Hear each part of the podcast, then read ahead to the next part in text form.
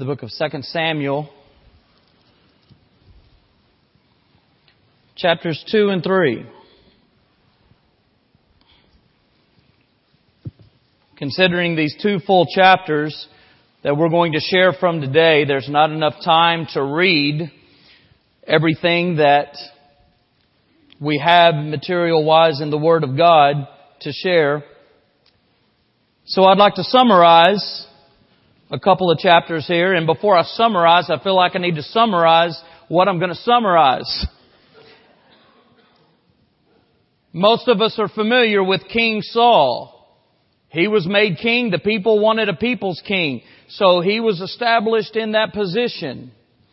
And then he, he halfway obeyed the Lord, which is no obedience at all, and he was rejected as king. It, it, was pronounced upon him. The Lord used Samuel in this situation, and then, and then some boys were brought to Samuel, and, and none of them were meant to be king, and, and the, the dad was asked, do you have any more boys at all? Well, I got one more. He's at home. He keeps the sheep, and, and so David was brought up, and the Lord, uh, told Samuel that he was to be the one. He is the one that is going to be appointed King of Israel. He, the anointing is going to be on him. He's going to take Saul's place.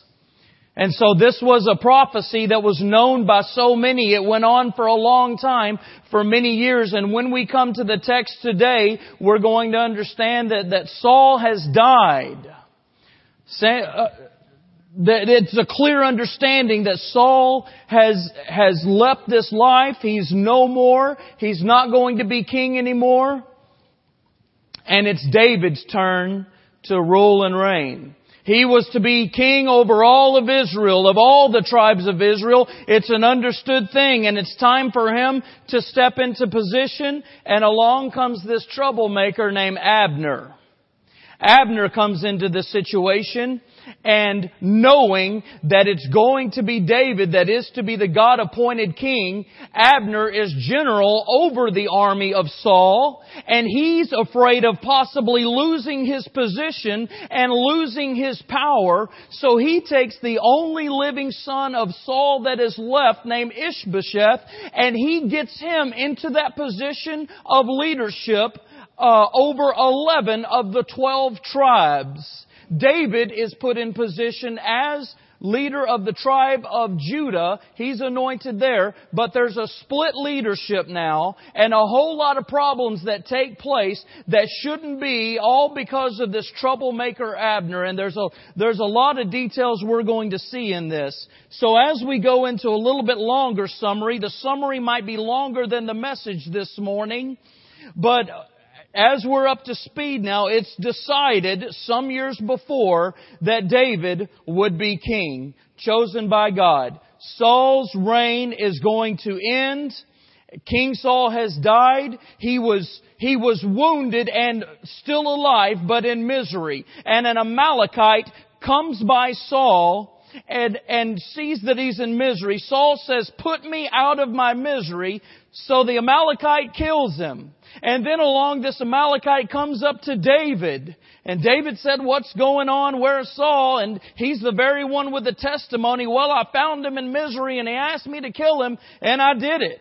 So he's dead. And, and so, and so David clearly understands the testimony. He's heard it from the horse's mouth that the king he was to replace has died. His life is, is gone. It was taken. And he knows this, and he knows he's to be implemented, put in place as king from the very time of, in his childhood and his youth when he was anointed to do so. He's known this for a long time, that he was to be king of all 12 tribes of Israel. He comes into the tribe of Judah and he's accepted of them.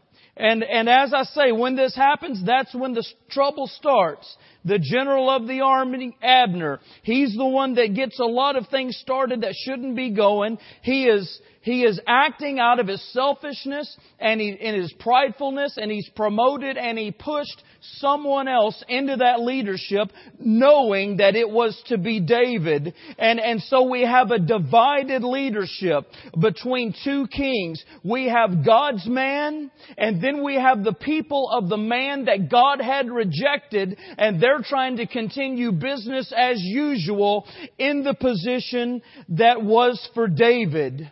And then there was a there was a gang fight planned, if you will, to try to resolve this issue. And, and, you had Abner on one side with the people of Saul, the house of Saul, and then you had the house of David. And physically speaking, David's people and David's servants were clearly overmatched by those of Saul. You had better, you had better seasoned soldiers on that side, but when you have the Lord on your side, it makes a big difference. So David's people were starting to prevail in the situation.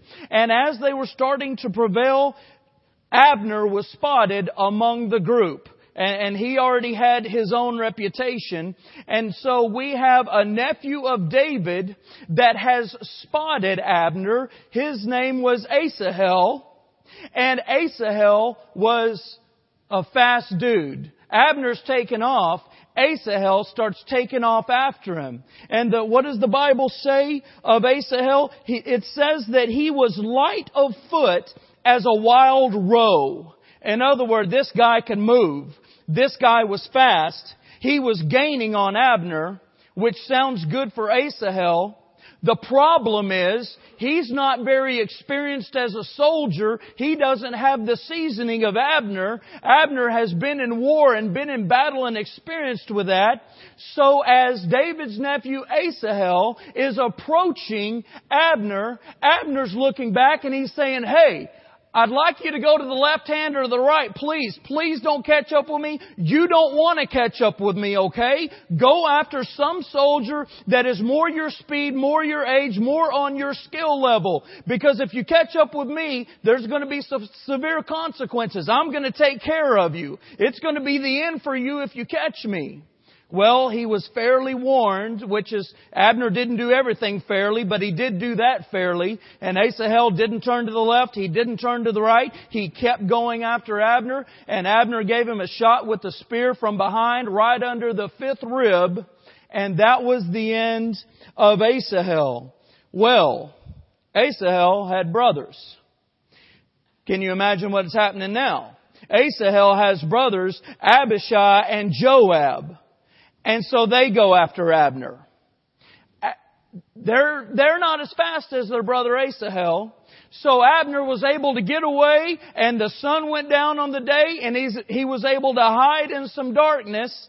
And then the next day from a distance or, or the next time they talked from a distance, then you had Abner addressing a conversation with Joab saying, hey, this gang fight, let's go ahead and call it quits. Let's try to resolve everything. This is silly. Let's get over this. And understand you've got the, the, the, people of God against those that were rejected of God. And so Joab, he agrees and he blows the trumpet sounding the end of the battle uh, that, that has taken place.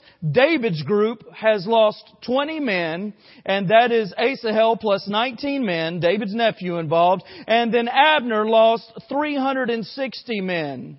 So the battle was over and, and it, there's an obvious winner of the battle, but there's a war that's still going on. A war taking place and it continued between the rejected house of Saul and the God appointed house of David. Abner being in the house of Saul, he was a very strong representative he was on the wrong team, but however, he was, he was very strong power for the house of Saul. And, and, as he represented them and as he was leading, if you will, those people through this situation, they weren't doing very well, but they were doing what, what they could without God, which isn't very good, but they were doing what they could. And to make matters worse, we have Abner who went on a date with Saul's wife. The late Saul, he went on a date with his wife. And so what that meant in that day of time, that was an expression of Abner saying, I'm going to become king now. That's what happened when you took the wife of a king that had died. That's what you were saying. Now, let's go back for a second.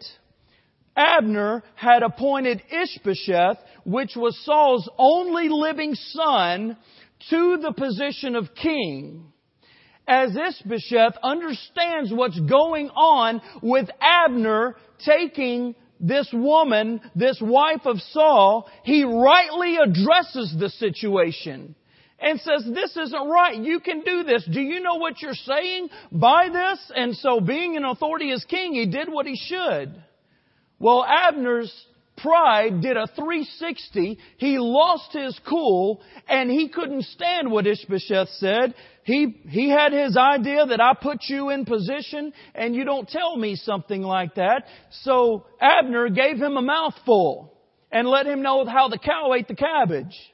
And so Ishbosheth, not being a man of war, not knowing how to lead an army, with Abner in that position of being able to do so, doesn't say a word back to Abner. Abner leaves. He's gone. I mean, he works on feeling and emotion and pride and selfishness and sinfulness. And he's gone. And obviously for wrong reasons, he's going to the right team. But he wants to go and be on the house of David's side now. And he can get some things done. He's a smooth talker. Be careful for people like that. So as he starts to smooth talk David, he says, look, I'm, I'm leaving this. This was wrong. I'm coming over to your side. I want to be a help to you and make a covenant with you. And David says, David figures out something in this and he says, okay, well, you have to bring my first wife Michal to me. Bring Michal to me and I'll be good and we can do this. And that's exactly, that's exactly what Abner did he was able to get the wife of, of David, who was married to someone else at the time, and and that husband is crying as he's following his wife out of town as she's being led away to David. And he was told to turn around and shut up and go back home, so that was the end of him. Michal is presented to David. He's happy. Abner did what he wanted. He had some personal communication with David trying to smooth a lot of things over. Abner went out and he campaigned for the other 11 tribes of Israel for David to be their king, which he was the one that got them under Ishbosheth, alright? Now he's campaigning for David to be able to be the king of all of Israel. He is successful in what he did and so that leads us to a new point. Joab shows up. I, I, know I've, I've studied this for a couple of years to figure out everybody and, and every situation. I don't know how much you can keep up with here and follow. I hope all of it. But Joab, who is the nephew of David, who Joab also was obviously the brother of Asahel, the one that got killed by Abner, Joab shows up around Hebron. That's, that's a, a center place where a lot of this takes place. And Joab shows up and he hears, he hears that Abner has been there. And Abner's worked out an agreement with David. And well, Abner was here and he's gone now is what was told. And he's out campaigning and roping in the other tribes for David. And then Joab says, do you not realize what a sneaky snake, what a low down, deceitful, shimsham artist this guy is that you had in your hands and you let him go? And so, and so while the conflict is taking place over that, Joab slips out of the scene and he takes some men and he goes and he hunts down until he finds Abner. He gets Abner he has him brought back to him, And then he's chit-chatting with Abner. Remember, Abner had yelled out, hey, let's make a truce. Let's make everything alright, Joab. This is senseless. Let's stop this gang war that we have going on.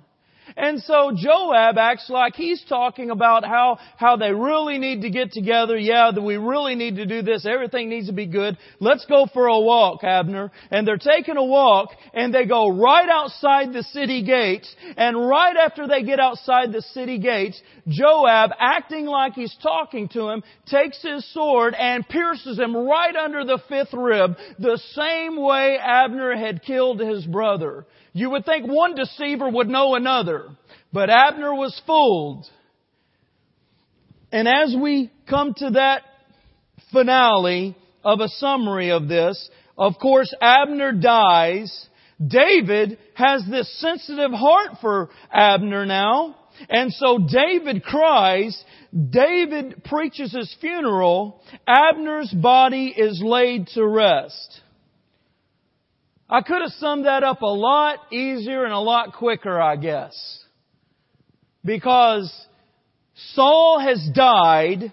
It's time for David to take up his throne and kingship as king of Israel and everything else that took place added up to just about as much sense as two bald men fighting over a comb. It was just a bunch of silliness and sinfulness and selfishness that went on knowing what was to take place concerning this event. And the recollection of this event concerning the kingship of David as he was on the entry level of taking over. Maybe you think as we shared that there's not too many significant things in this for you and I to talk about. But there is. There's some wonderful lessons for you and I as we dip back into this. And so the first thing we're going to share is in chapter 2 verse 1, we see David's inquiry to the Lord. And it came to pass after this that David inquired of the Lord saying, Shall I go up into any of the cities of Judah? Samuel had told Saul, the Lord hath rejected thee from being king of Israel. This was a long time ago. And then the Lord said of David, arise, anoint him, for this is he. This was the predicted plan of the Lord for years and years for David to take over as king. After Saul, Saul has died. David clearly knows this. David clearly knows it's his time to take over as king. But he goes and he asks the Lord about it. He asks him, you know, what do you want me to do here? Uh, shall I go into any of the cities of Judah? Well, my thought is, of course you do, David. You're the king. You go in and you take over. You stand on the promises of God and you go. Why would he ask such a thing? It's been prophesied. I'll tell you one thing in this. We should never push ourselves through doors of opportunity. The Lord opens doors of opportunity for us. We should never push ourselves through that threshold. We should let the Lord guide and take us there. The Lord has specific design timing on everything He wants to do with us in our life, even if it's something that we know we are to be doing and supposed to be doing. Whenever we let the Lord guide us and take us into something He wants wants us to do in life, we can then be sure that we are not stepping ahead of the Lord.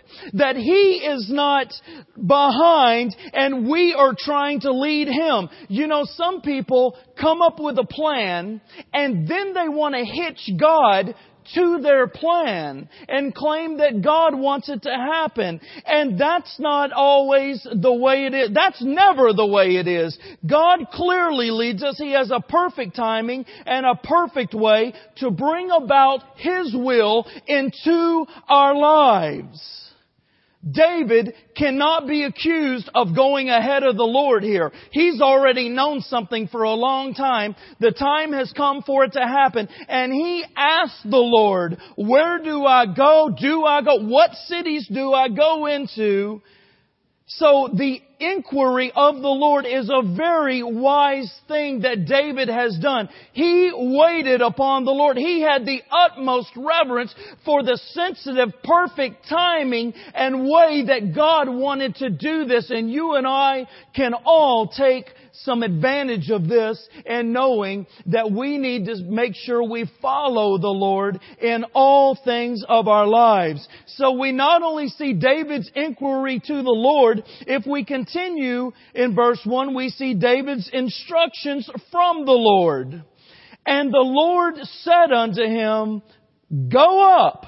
Wow, a green light. All right. Go up, the Lord says. Go ahead. God said go on. Keep on reading there. David's inquiry still hasn't ended. That's still not enough peace for David. And David said, Whither shall I go up? And he said unto Hebron, Go ahead and go, David. Well, where exactly do you want me to go? There are some places that God wants us to go, and there are some places that God doesn't want us to go. God has specific wills eh, for our lives and in our journeys of life with Him, there, there are so many specifications that we need to make sure that we heed the word of the Lord and the guidance of the Lord and reverence Him. He wants us to go to certain places and certain times, and you can, you can be sure of it. It's for very good reasons. It's for reasons far above and beyond anything we can comprehend that God would guide us into and have us to do. He told David to go to Hebron. And there's some, going to be something very specific about this city and we're going to see it later. It's a specific place out of everything and everywhere he could have went. Out of all these tribes of Israel, it was one specific place that the Lord led him to. God has specific instructions for every single one of our lives for His glory and for our good. You can, you can put that in the bank and you can, you can stamp it as, as good and signed, sealed, and delivered. He has certain things for us to do. So we see David's instructions from the Lord, but let's, let's go to verse 2 and let's not leave out David's iniquity against the Lord as careful as he was in asking instructions. Verse 2 it says, So David went up thither and his two wives also. You can go over to chapter 3 if you want and look in verses 2 through 5 and there's some addition to those two wives that are made. This has never been okay with God. It has never been overlooked by God. David doesn't get away with what he's doing here.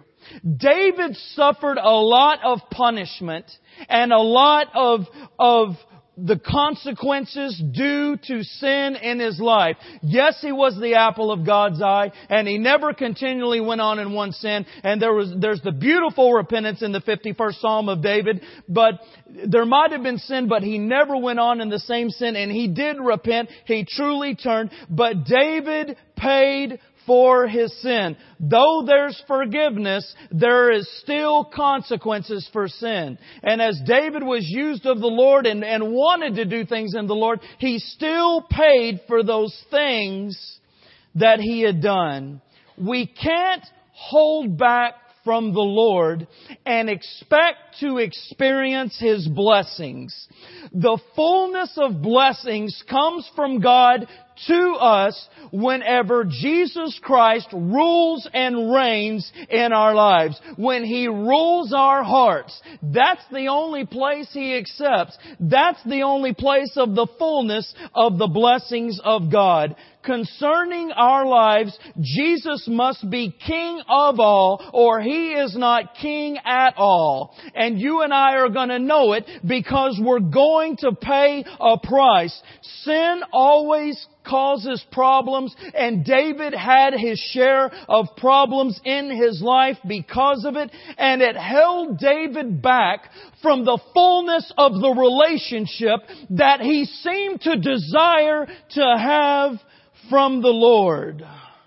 You know, a good rule of thumb, David, back in, back in verse 1 there, he said, okay God, I, am coming to you. I don't want to just push myself through this doorway and go in and take over like I'm somebody. What do you want me to do? Where do you want me to go? He asked for God's guidance in exactly what to do. So a good rule of thumb for you and I to have is don't do anything that we wouldn't ask God's guidance in. I doubt that when David went to have another wife at it, I, I doubt he asked God's guidance in that situation. Let us ask God's guidance in everything we do, and oh, that will keep us in checks. Oh, that will keep us so safe from doing things we ought not be doing. And speaking of problems, that brings us to David's interruption. Look here in chapter 2 in verses 8 and 9. And, and we have this name Abner come up. Maybe you've never heard of Abner before. Maybe you'll never forget Abner. But it says, But Abner, the son of Ner, captain of Saul's host, took Ishbosheth, the son of Saul, and brought him over to Mahanaim and made him king over Gilead and over the Ashurites and over Jezreel and over Ephraim and over Benjamin and over all Israel. Now we kind of tried to summarize and cover that, that he, that Abner took Saul's son and he slipped him in there as king. He wanted to keep his position as general of the army. And so here comes David's trouble. We have a divided land. We have the children of Israel, the tribes of Israel divided in kingship, which was not what God wanted. Nevertheless, it is taking place. I will say this though about David. The scriptures give no indication that David panicked or that David worried about what happened to the interruption of God's plan in his life. And this interruption, it happened and it went on for no short season. Look, even when we're in the will of God, even whenever there are things that we are having God guide us into, to be able to be used of Him and to serve Him and to live in His will is still going to bring some problems into our lives. And you might think that they never end. I sat down with someone several years back and they told me about a problem that's been going on for 35 years in their Christian life and it hasn't changed. And that unfortunately may go on for some of us but let's look into chapter 3 and, and I'm going to show you how this was no short season, this war over kingship of the children of Israel. Verse 1, it says, Now there was long war between the house of Saul and the house of David. Well God, why haven't you done something here to change this? This is your plan that I be king. It's your plan that I take over and reign as king and this keeps going on and on and on. It's a good thing that David inquired of the Lord about this.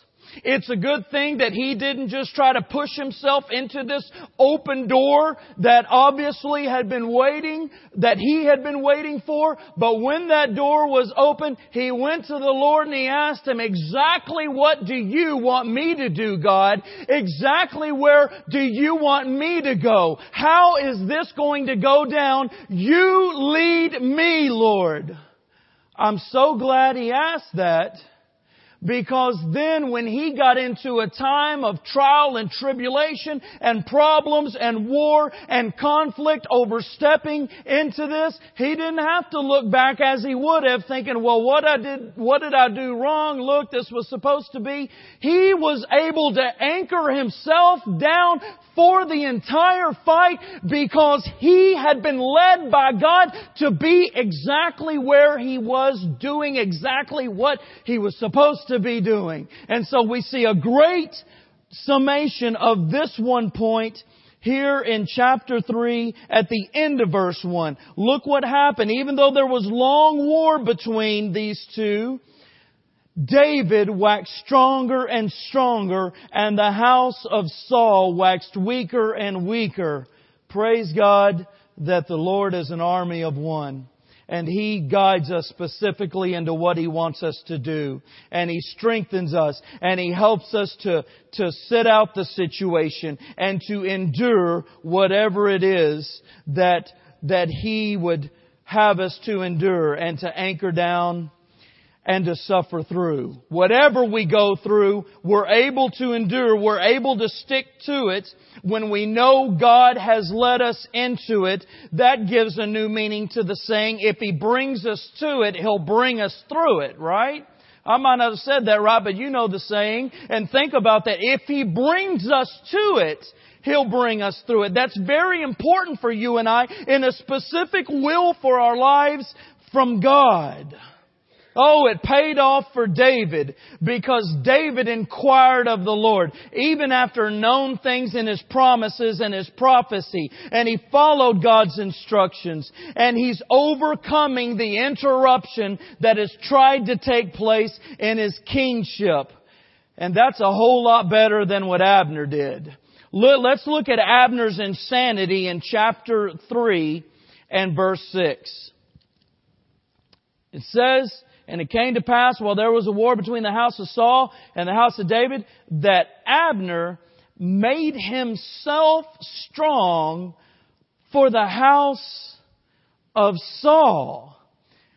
Abner planted himself and became courageous against the will of God, against the plan of God, against the anointed kingship of the Lord. David did what he did according to God's guidance for his life. Abner did what he did according to his own selfish feelings, pride, and sinfulness of his own heart, seeking to please self, not worried about anything else. He, and he knew he was opposing God's will. Later on, when, when Abner shifted over to the winning side, to God's side, to David's side, and he went out campaigning against Ishbosheth, who he had put in position on the other side, and he went to these tribes of Israel. Look what he said in verses 17 and 18 there of chapter 3. And Abner had communication with the elders of Israel saying, Ye sought for David in times past to be king over you, now then do it. For the Lord hath spoken of David, saying, By the hand of my servant David will I save my people Israel out of the hand of the Philistines and out of the hand of all their enemies. Come on now. Abner didn't just catch on to this. Abner didn't just find out all of this information when he hooked up with David and had a little talk of a covenant he wanted to make. He already knew this. He already knew this when he was opposing the things of God. Man, it is insane to stand against God. It is insane to speak against God's church. It is insane to believe that the world has changed things over a period of time where, where the Bible has a certain interpretation that doesn't apply to what's going on today. It's insane what you hear going on in the world, even from professors of Jesus Christ as Lord and Savior. It's insane to corrupt and to go, try to corrupt and go against the things of God. And, and that's Abner's insanity, you can see. When you pick this apart, there are some good things Abner did. I believe all for the wrong motive. But there's some insane things he did here. But we not only see Abner's insanity, we see Abner's injury. If you'll go with me to verse 27. And when Abner was returned to Hebron, Hebron, that, that brings something to mind. The Lord told David, when David inquired of the Lord, he said, go to Hebron. That's, that's exactly where the Lord told David, I'm glad David inquired of the Lord to go there. I wonder where David would have went out of all the cities of all the 12 tribes of Israel if he hadn't asked the Lord and just went to take over. I, I, it's very slim chances it would have been Hebron. But God sent David to Hebron. And, and, and then so, uh, Abner's getting roped into this stuff, and because he's over there wanting to be on David's side and do these things, he he ends up in Hebron over here. Lord sent David to Hebron. Abner is there. When Abner came to David's side, I say that he went to Hebron. Okay, this city Hebron, it means a place of refuge. It means a city of refuge. The Lord sent David to it's, it's, it's a place of altitude, okay? It's a place of strong defense. It's a high tower. It's a shelter that we can trust in. God sent David to where he was safe. There were places for that that you could do just whatever you wanted to someone that was, they were very undomesticated places. And then you had Hebron where there were strict laws against, against these killings and different things like that. And there was safety there in the city of Hebron, a place of refuge. Wow, God sent him there. God's will will keep you in the safest place possible for your life. God's plan for your life is so secure. Our plan for our life is so unstable. It's been proven to every single one of us when we've tried it. You know, it seems like we Christians sometimes act as though we want to see how bad it really is outside of God's blessings. Is it really that bad? I can enjoy the temporary pleasures of sin for a season and I just have to step outside God's will a little little bit. That just seems so fun. Maybe the grass is greener on the other side of the fence or the horrible things that we can think when we're corrupted and not following the Word of God. Oh, God's will is so safe for all of us. You know, I believe we're forgetting how to trust in the Lord. I mean, we, we trust in Him as Savior that He died for all the sins of everyone in the world and, and we come to Him by faith and, and He saves us from our sins. But then, but then in our daily life before He takes us home to heaven, we, we, we just can't seem to trust that path and that will of His for our lives. Oh, it's just, it's just, I gotta try this. I have to do this. I have to be over here. I can't be in this certain place when it's a safe place. It's a secure place. Oh, I, you know, I believe, I believe that, that we've never learned to trust Him in, in a lot of ways.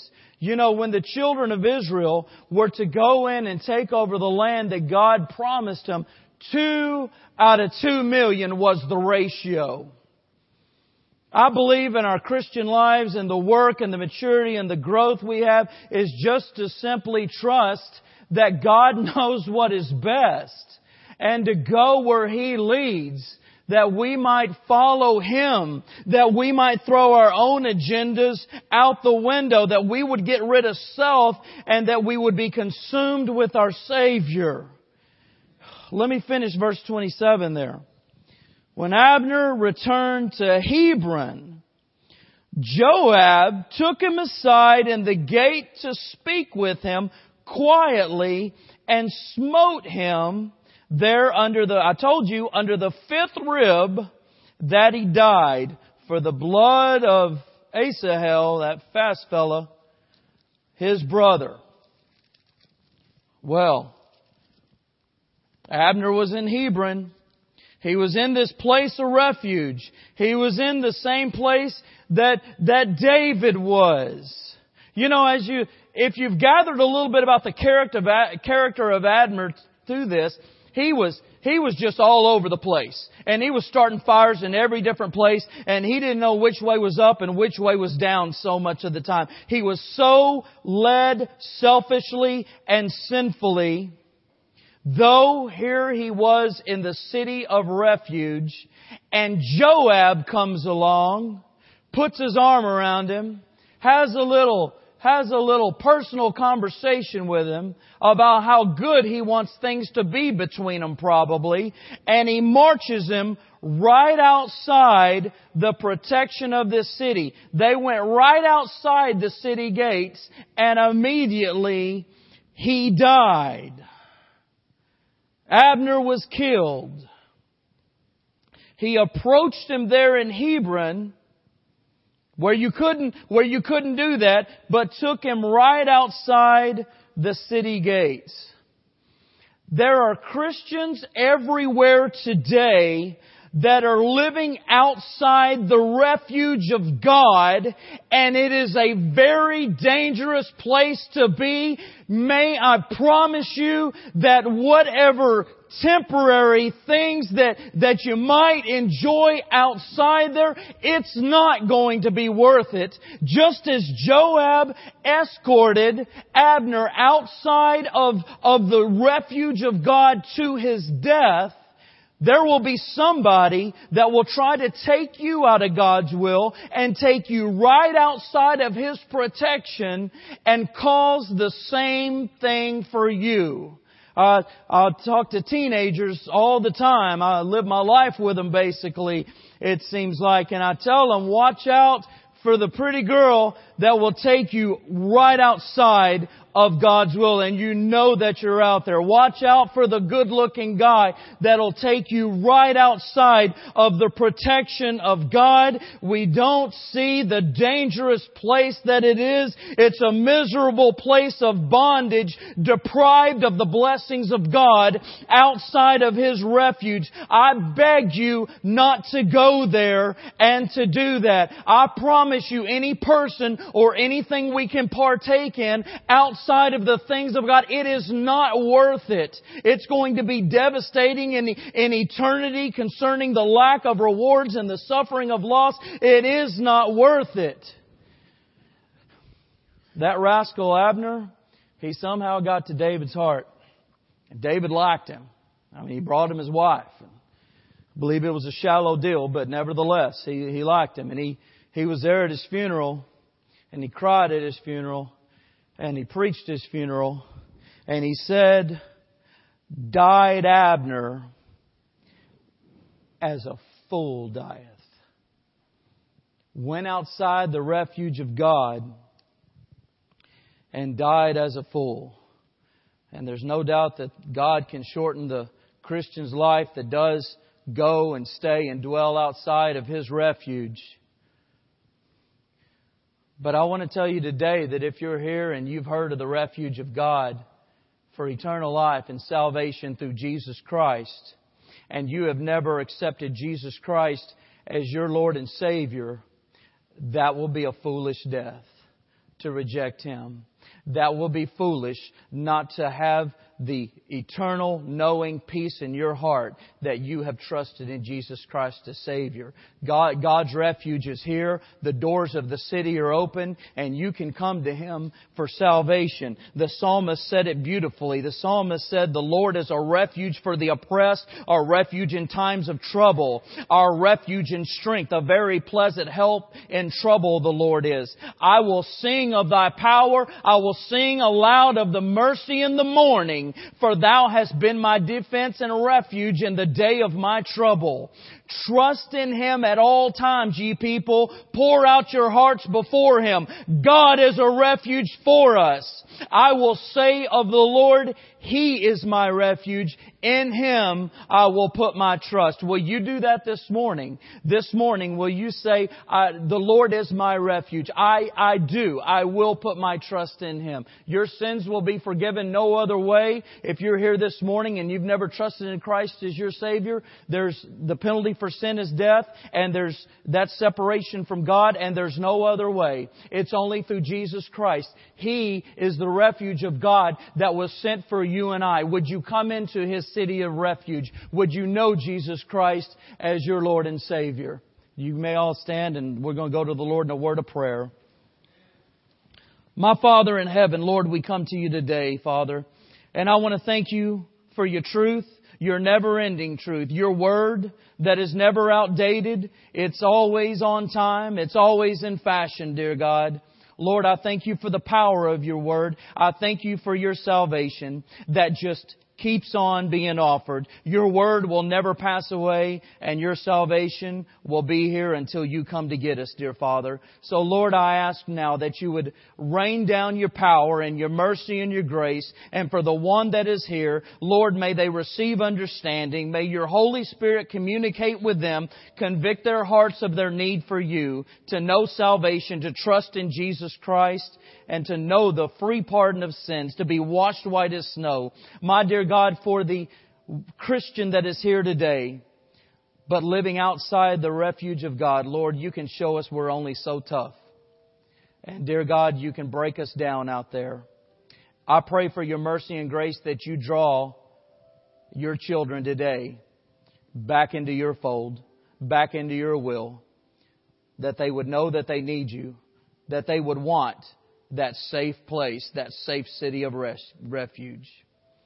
Dear God, we love you. I want to give you thanks for what you do during this time of invitation in the hearts of the people. And we ask this in Jesus' name. Amen.